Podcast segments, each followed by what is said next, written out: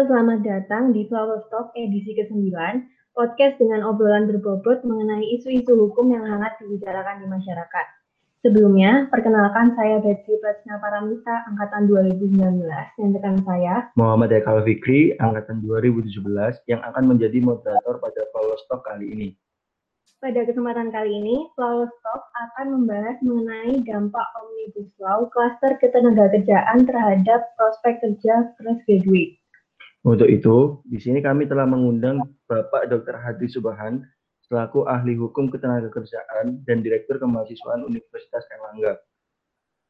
Seperti kita ketahui, pada tanggal 2 November 2020, UU Ciptaker telah diundangkan pada 2 November 2020.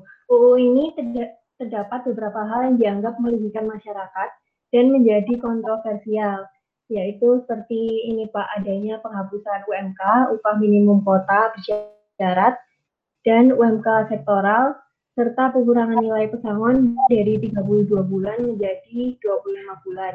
Untuk hal itu, bagaimana menurut Pak Hadi sendiri? Uh, jadi terima kasih. Assalamualaikum warahmatullahi wabarakatuh. Uh, yang pertama, setiap undang-undang itu pasti ada plus dan minusnya. Uh, tidak ada undang-undang yang plus semua atau minus semua ya. Karena kita sebagai orang akademik juga uh, melihat secara objektif ya. Karena itu saya juga memandang bahwa undang-undang omnibus law yang terdiri dari 11 klaster dan salah satu klaster yang krusial adalah klaster ketenaga kerjaan. Itu juga ada plus minusnya begitu ya, khususnya di bidang klaster ketenaga kerjaan begitu ya. Uh, yang banyak tidak disampaikan adalah yang plusnya itu tadi, yang minus-minusnya betul sudah disampaikan sama Betsy tadi, ada beberapa yang dikhawatirkan akan mengganggu uh, mengganggu perlindungan terhadap para pekerja ya. Baik yang sekarang sudah existing ada maupun kalian nanti ketika lulus akan uh, bagaimana betul. Itu sesuatu yang betul. Tetapi ada plusnya juga uh, beberapa hal begitu. Jadi uh, ada beberapa hal yang menjadi positif di dalam undang-undang. Sebenarnya kalau secara keseluruhan ya eh, undang-undang 11 tahun 2020 tentang cipta kerja itu dari 11 klaster itu 10 saya melihatnya ini sebuah sesuatu yang positif begitu. Karena di situ ada debirokratisasi, kemudian ada uh, pemangkasan prosedur, kemudian ada uh, memberikan kemudahan di dalam berusaha itu semuanya adalah tentu untuk uh, negara Indonesia ini. Memang pertama kali yang diberikan privilege itu para pengusaha, tapi nanti dengan berkembangnya perusahaan tentu sektor real ini akan jalan ya.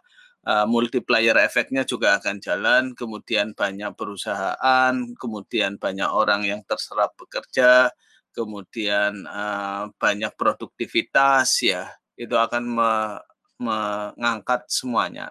Ibaratnya kalau ada gelombang pasang itu ya di laut itu kan semuanya yang di bawah juga ikut terangkat ke atas, bukan kapalnya yang gelandong ke atas kan tidak mungkin. Nah, tentu ada yang diangkat semua, yang di bawah juga ikut keangkat semua. Itu 10 klaster yang ada. Nah, memang masalah yang paling krusial adalah di sektor ketenaga klaster ketenaga kerjaan ya. Karena ini menyangkut kepada manusia dengan segenap harkat dan martabatnya. Dulu yang krusial itu ada dua klaster pendidikan sama klaster ketenaga kerjaan.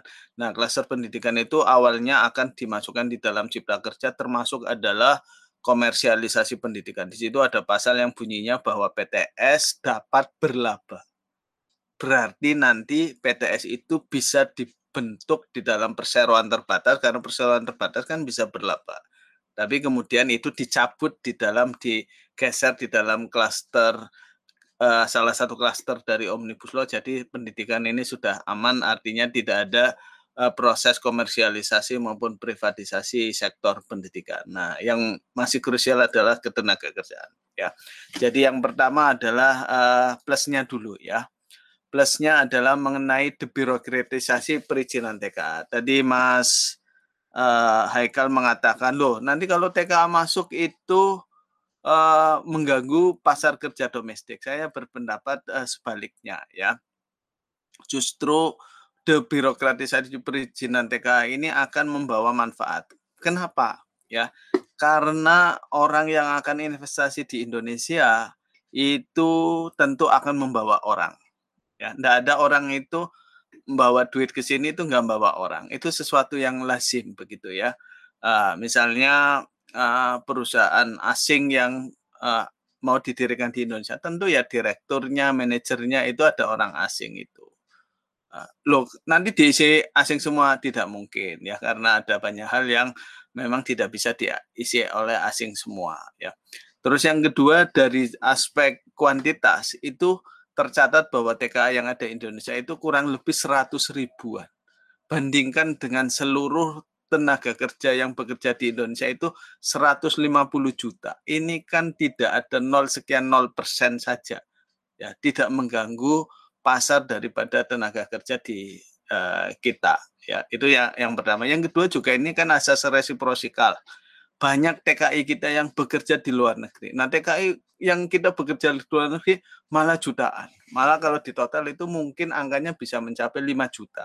Nah, yang masuk 100 ribu, yang keluar 5 juta, kenapa harus diperdebatkan? Ya, kan uh, seandainya misalnya TKI nggak boleh masuk di Indonesia, nah TKI yang ke, kerja ke luar negeri yang 5 juta mau kerja apa? Emangnya masyarakat atau pemerintah bisa menyediakan lapangan Eh, tenaga kerja. Ini kan asas resiprosikal biasa. Memang yang harus diwaspadai adalah TKA yang bekerja di sini tanpa prosedur, tanpa dokumen. Ya, ini lemahnya pengawasan.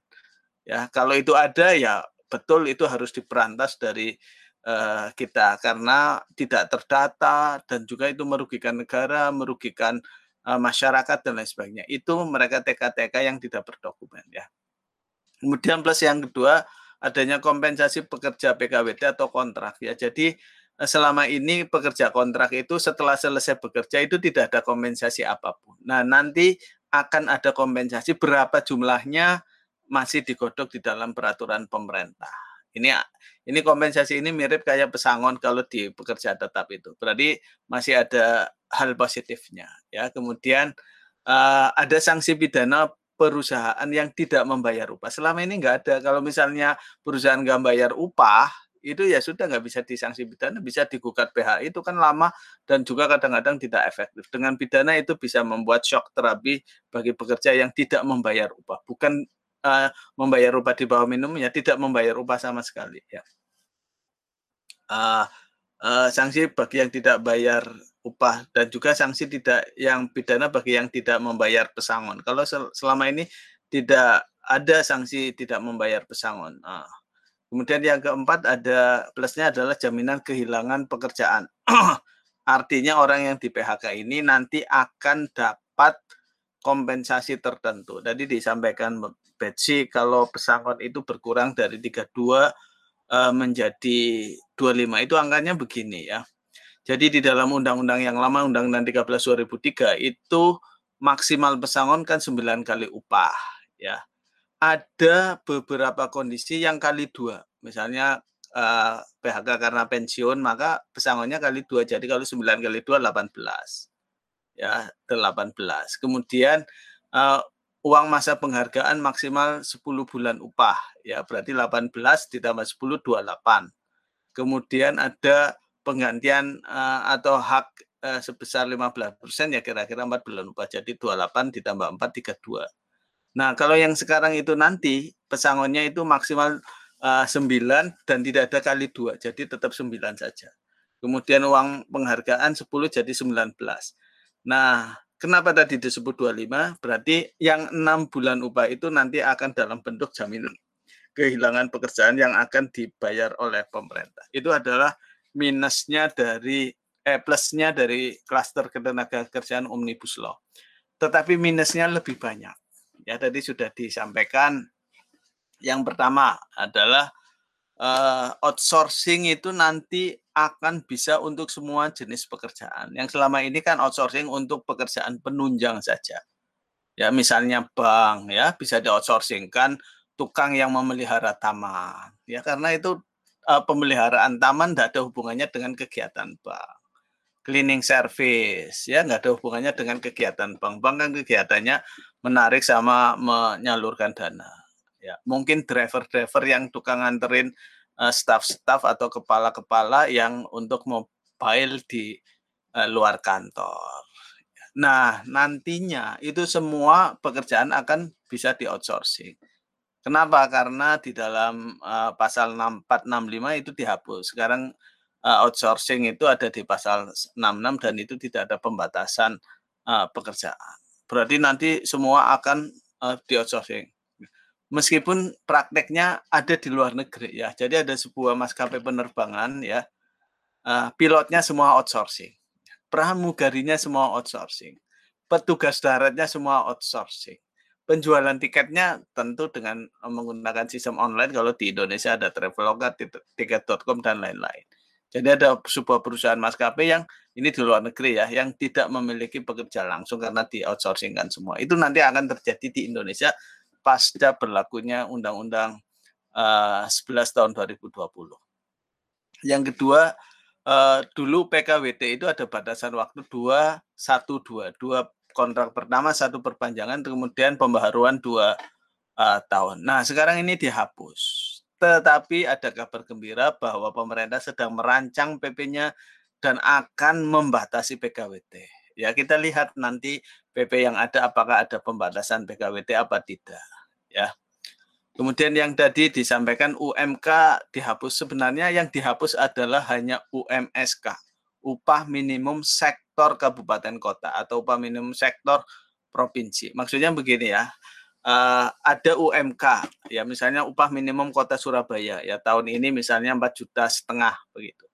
Nah, untuk sektor-sektor tertentu yang pertumbuhannya bagus kayak perbankan, mungkin ya kayak uh, mungkin uh, apa perusahaan baja ya mungkin ya. Uh, itu berlaku upah sektor. Maksudnya upah minimum sektor maksudnya di atas upah minimum kabupaten kota. Nah, nanti UMSK ini dihapus ya.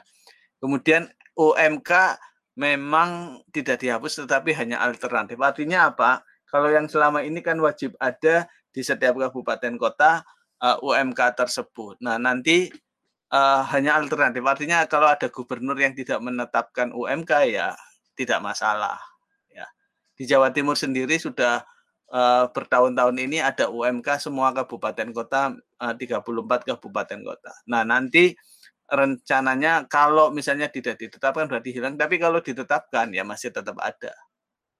Ya. Kemudian yang keempat minusnya adalah upah minimum berdasarkan pertumbuhan ekonomi dan atau inflasi. Ya, selama ini kan upah minimum itu dasarnya adalah upah tahun ini ditambah pertumbuhan ekonomi dan inflasi. Misalnya pertumbuhan ekonomi 4%, inflasinya 3%, 7%. Nah, nanti ke depan itu eh, pertumbuhan ekonomi atau inflasi saja, jadi alternatif. Kalau selama ini kumulatif. Maka tahun depan itu kan pertumbuhan ekonominya minus. Berarti tidak akan ada uh, kenaikan upah minimum. Karena apa? Minus pertumbuhan ekonominya. Kan sudah ada surat edaran dari Menaker uh, bahwa tahun depan itu tidak di uh, naikkan. Terus minus yang berikutnya uh, adalah PHK lebih permisif. Tadi Mas Haikal menyampaikan bahwa uh, masa depan uh, kami itu bagaimana para mahasiswa yang lulus. Iya betul nanti ke depan itu PHK itu agak lebih longgar. Kenapa? Karena satu ya di situ ada alasan PHK karena efisiensi. Jadi misalnya saya punya 200 pekerja, besok saya PHK 100 pekerja. Kenapa Pak? Karena efisiensi.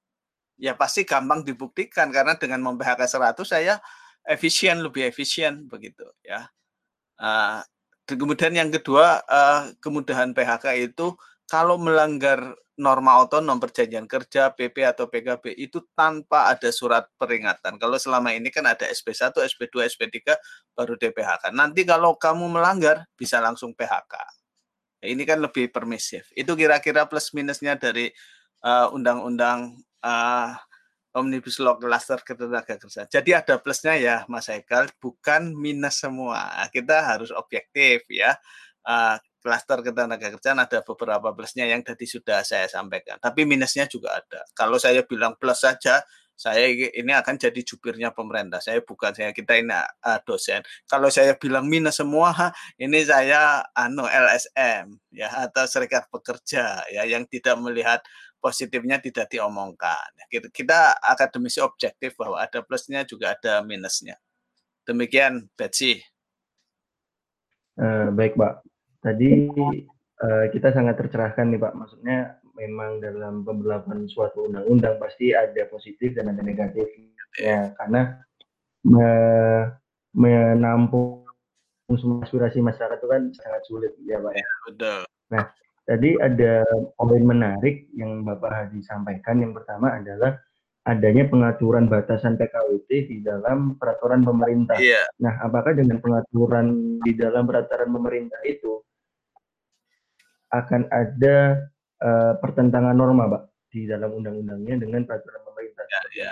Oh iya.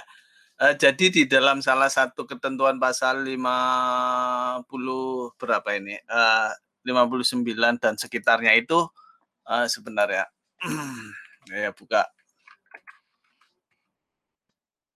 uh, 50 6 ya dan 59 itu ada satu delegasi bilang begini, delegasi pasal, ketentuan lebih lanjut mengenai PKWT diatur di dalam peraturan pemerintah. Karena memang ini adalah perintah dari undang-undang, maka boleh saja.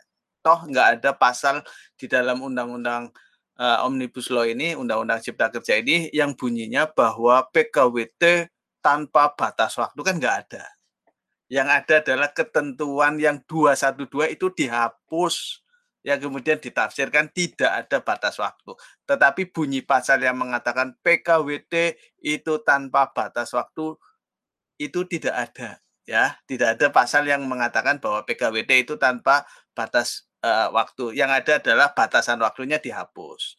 Berarti kalau kemudian diatur lebih lanjut itu sebenarnya tidak bertentangan dengan undang-undang.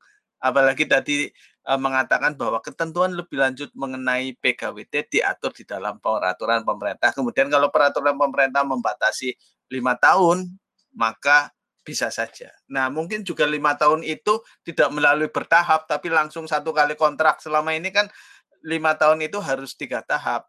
Kontrak pertama perpanjangan pembaharuan ya dua satu dua itu maksimal ya.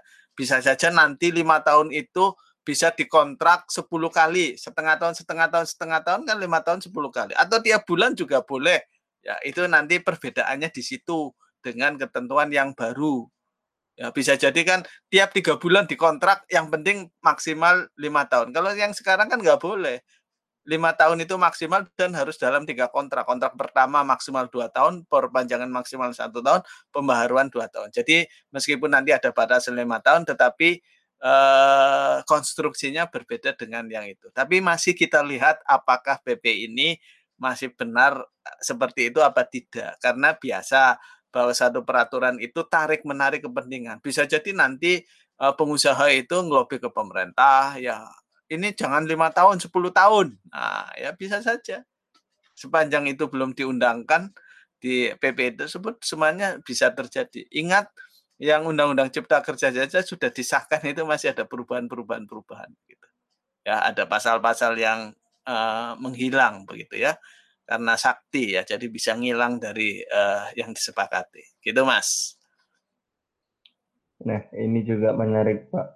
Dari kata-kata yang tadi tadi diucapkan sama Pak Adi itu juga ada beberapa poin yang kiranya cukup perlu di underline berarti nanti PKWT ini tetap menunggu disahkannya suatu peraturan pemerintah gitu. Ya, betul.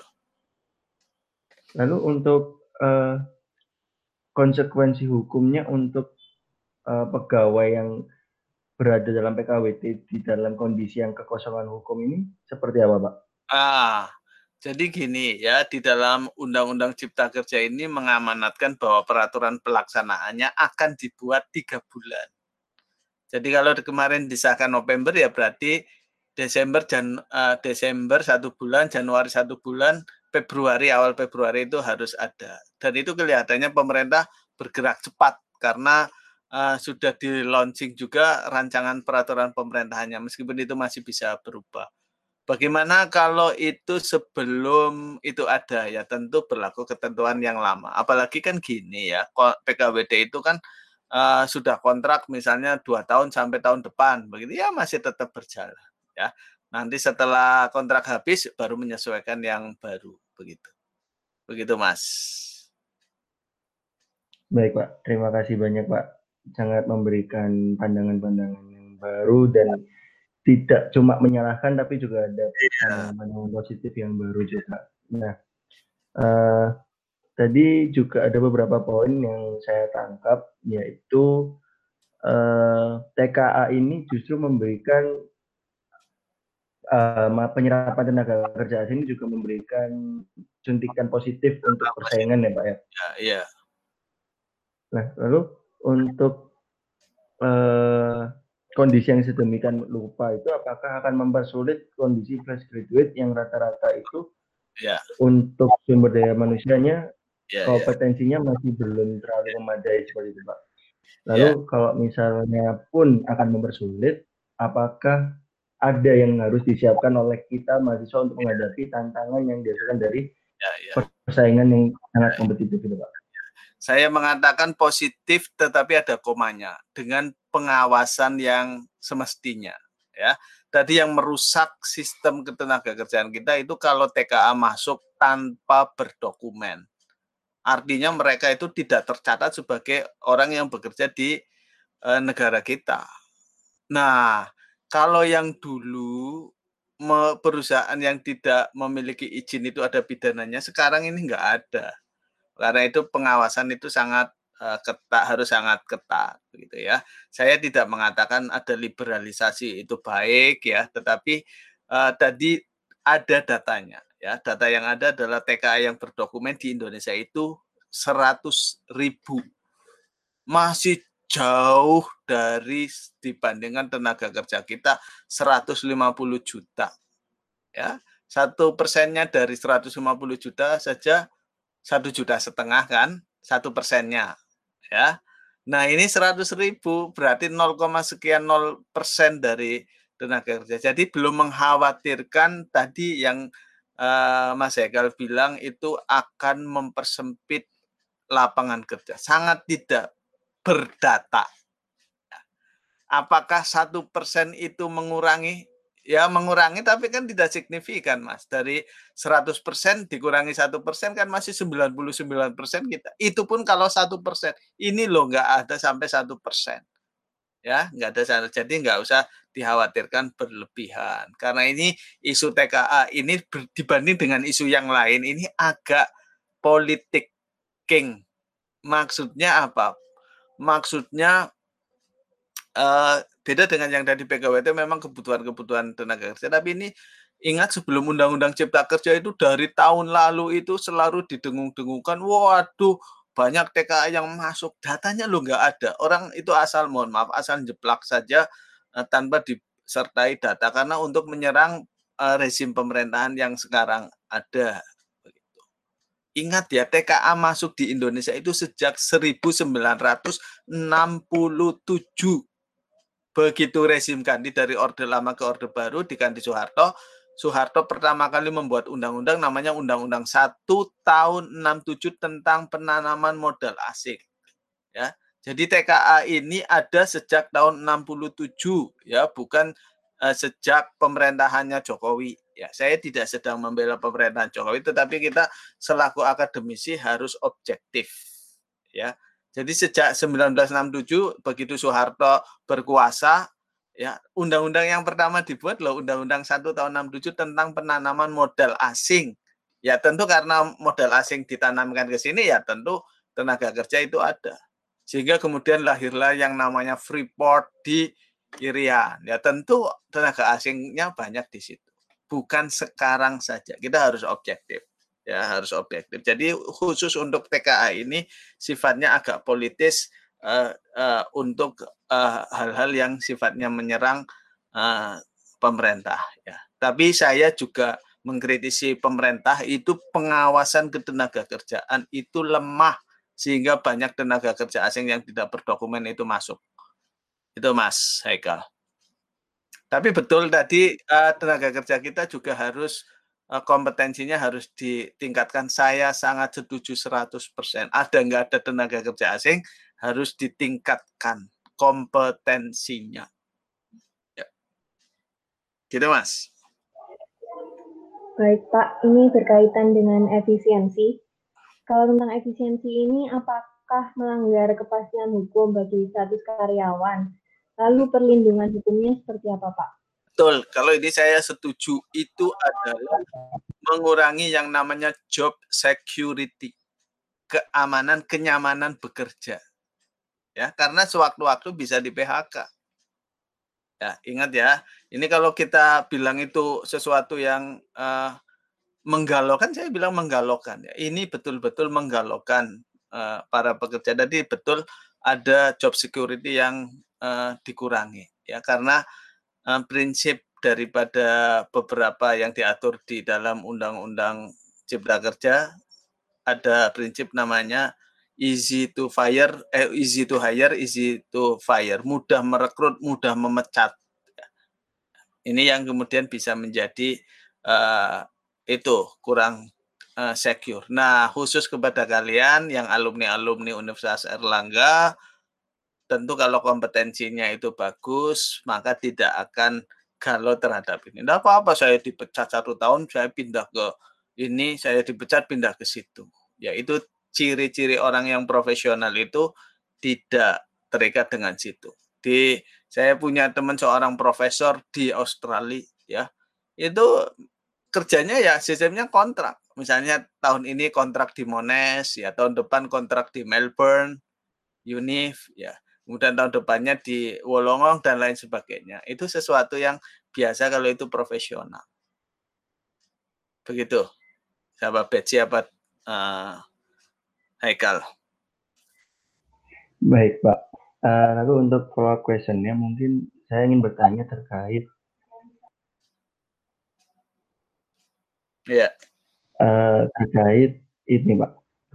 Kalau misalnya tadi kan perlindungan hukumnya seperti itu untuk maksudnya kita harus pintar-pintar untuk mencari lapangan kerja lainnya. Nah, kalau hmm. misalnya buruh lepas tuh seperti apa Pak perlindungannya? Apakah pemerintah memiliki jaminan-jaminan yang iya. memberikan pelatihan atau seperti apa? Iya. Seperti itu Pak. Iya, memang uh, salah satu titik lemah dari selain pengawasan adalah uh, peningkatan kompetensi dari para calon-calon tenaga kerja. Ya, uh, ada program yang mungkin satu breakthrough ya, satu terobosan dari pemerintah namanya kartu prakerja. Itu sejatinya adalah dibekali untuk para eh, calon-calon tenaga kerja. Itu konsepnya bagus banget. Cuman implementasinya itu dargombes. Tahu dargombes?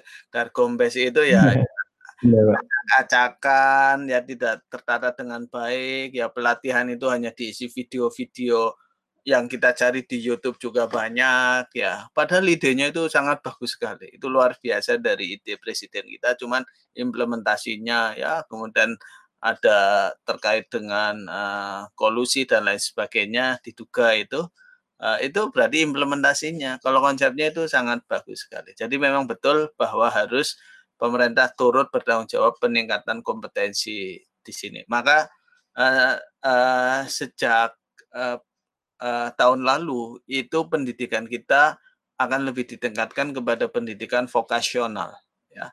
Maka sekarang di Kemendikbud itu ada Dirjen Vokasi, Direktur Jenderal Vokasi supaya ada dealing and match antara pendidikan dengan dunia kerja. Itu Mas Haikal. Baik Pak, kalau misalnya saya bisa simpulkan dari penjelasan Bapak tadi sebenarnya eh, konsep yang dibawa di, di Undang-Undang Ciptaker ini sebenarnya bukan konsep yang baik dan bisa menstimulus investasi yang akan datang di negara kita. Akan tetapi pelaksanaan dan pengawasannya yang harus diperbaiki seperti itu ya Pak. Ya? Iya persis, betul. Ya, sehingga nantinya diharapkan organ-organ yang diberikan wewenang untuk mengawasi jalannya klaster-klaster ini itu bisa lebih sigap dan lebih tegas untuk melaksanakan wewenangnya itu agar nantinya tidak memberikan kerugian-kerugian kepada masyarakat secara luas seperti itu ya Pak ya. Betul, ya. Baik, terkait dampak-dampaknya tadi Pak, eh, apa ada saran bagi Pak Hadi untuk guru yang terdampak dan mahasiswa dalam menyikapi persaingan yang ketat dalam dunia kerja saat ini? Ya, betul. Ya, undang-undang ini pasti akan memiliki dampak ya bagi kalian mahasiswa yang segera bekerja, lulus kemudian bekerja maupun yang tenaga kerja yang di luar yang sudah ada. Maka pesan saya uh, kepada kalian daripada mengutuk undang-undang yang memang sudah jadi mau dikutuk pun itu undang undang-undang itu tetap ada ya. Persiapkan diri kalian saja ya. Tingkatkan kompetensi kalian lebih baik. Perluas jaringan kalian secara lebih luas ya. Kemudian yang berikutnya adalah berpikir positif ya. Kalau di dalam uh, buku The Seven Habits ya karangan Stephen Covey itu mengatakan prinsip yang pertama adalah be proactive. Jadilah kalian menjadi manusia-manusia yang proaktif daripada manusia-manusia yang reaktif. Reaktif itu oh, ada cipta kerja, oh nanti saya nggak dapat kerjaan. Nah, itu nanti akan membelenggu kalian. Tapi kalau kita proaktif ya, misalnya kalian uh, kuliah ya waktunya kuliah ya misalnya sudah off offline ya musim hujan. Kalau reaktif kan begitu gerimis jam 7 aduh males aduh nanti basah kan itu nggak usah kuliah ya yang disalahkan kan hujannya ya. tapi kalau orang proaktif ya tentu uh, sedia payung pakai jas hujan ya dan lain sebagainya supaya bisa ke kampus. Begitu pesan saya untuk yang terdampak Betsy Baik, terima kasih banyak kepada Bapak Dr. Hadi Sugahan yang telah menyempatkan waktunya untuk hadir dan ya. berbagi ilmu ke teman-teman semua. Semoga sehat selalu, Pak. Ya, amin. Terima kasih banyak, Pak Hadi. Ya, ya, saya ucapkan Assalamualaikum warahmatullahi wabarakatuh. Sukses hmm. untuk mahasiswa UNER semua, sukses hmm. nanti setelah sudah dapat bekerja dan pekerjaan yang baik atau berwirausaha dan uh, lancar di dalam wirausahanya. Sekian. Terima kasih banyak, Pak. Assalamualaikum. Ya. Iya Pak, silahkan Pak. Terima kasih. Terima kasih Pak. Semoga ilmu yang disampaikan dapat menjadi informasi yang berguna untuk para pendengar. Baik, dengan ini podcast edisi 9 telah berakhir. Sampai jumpa di podcast edisi berikutnya.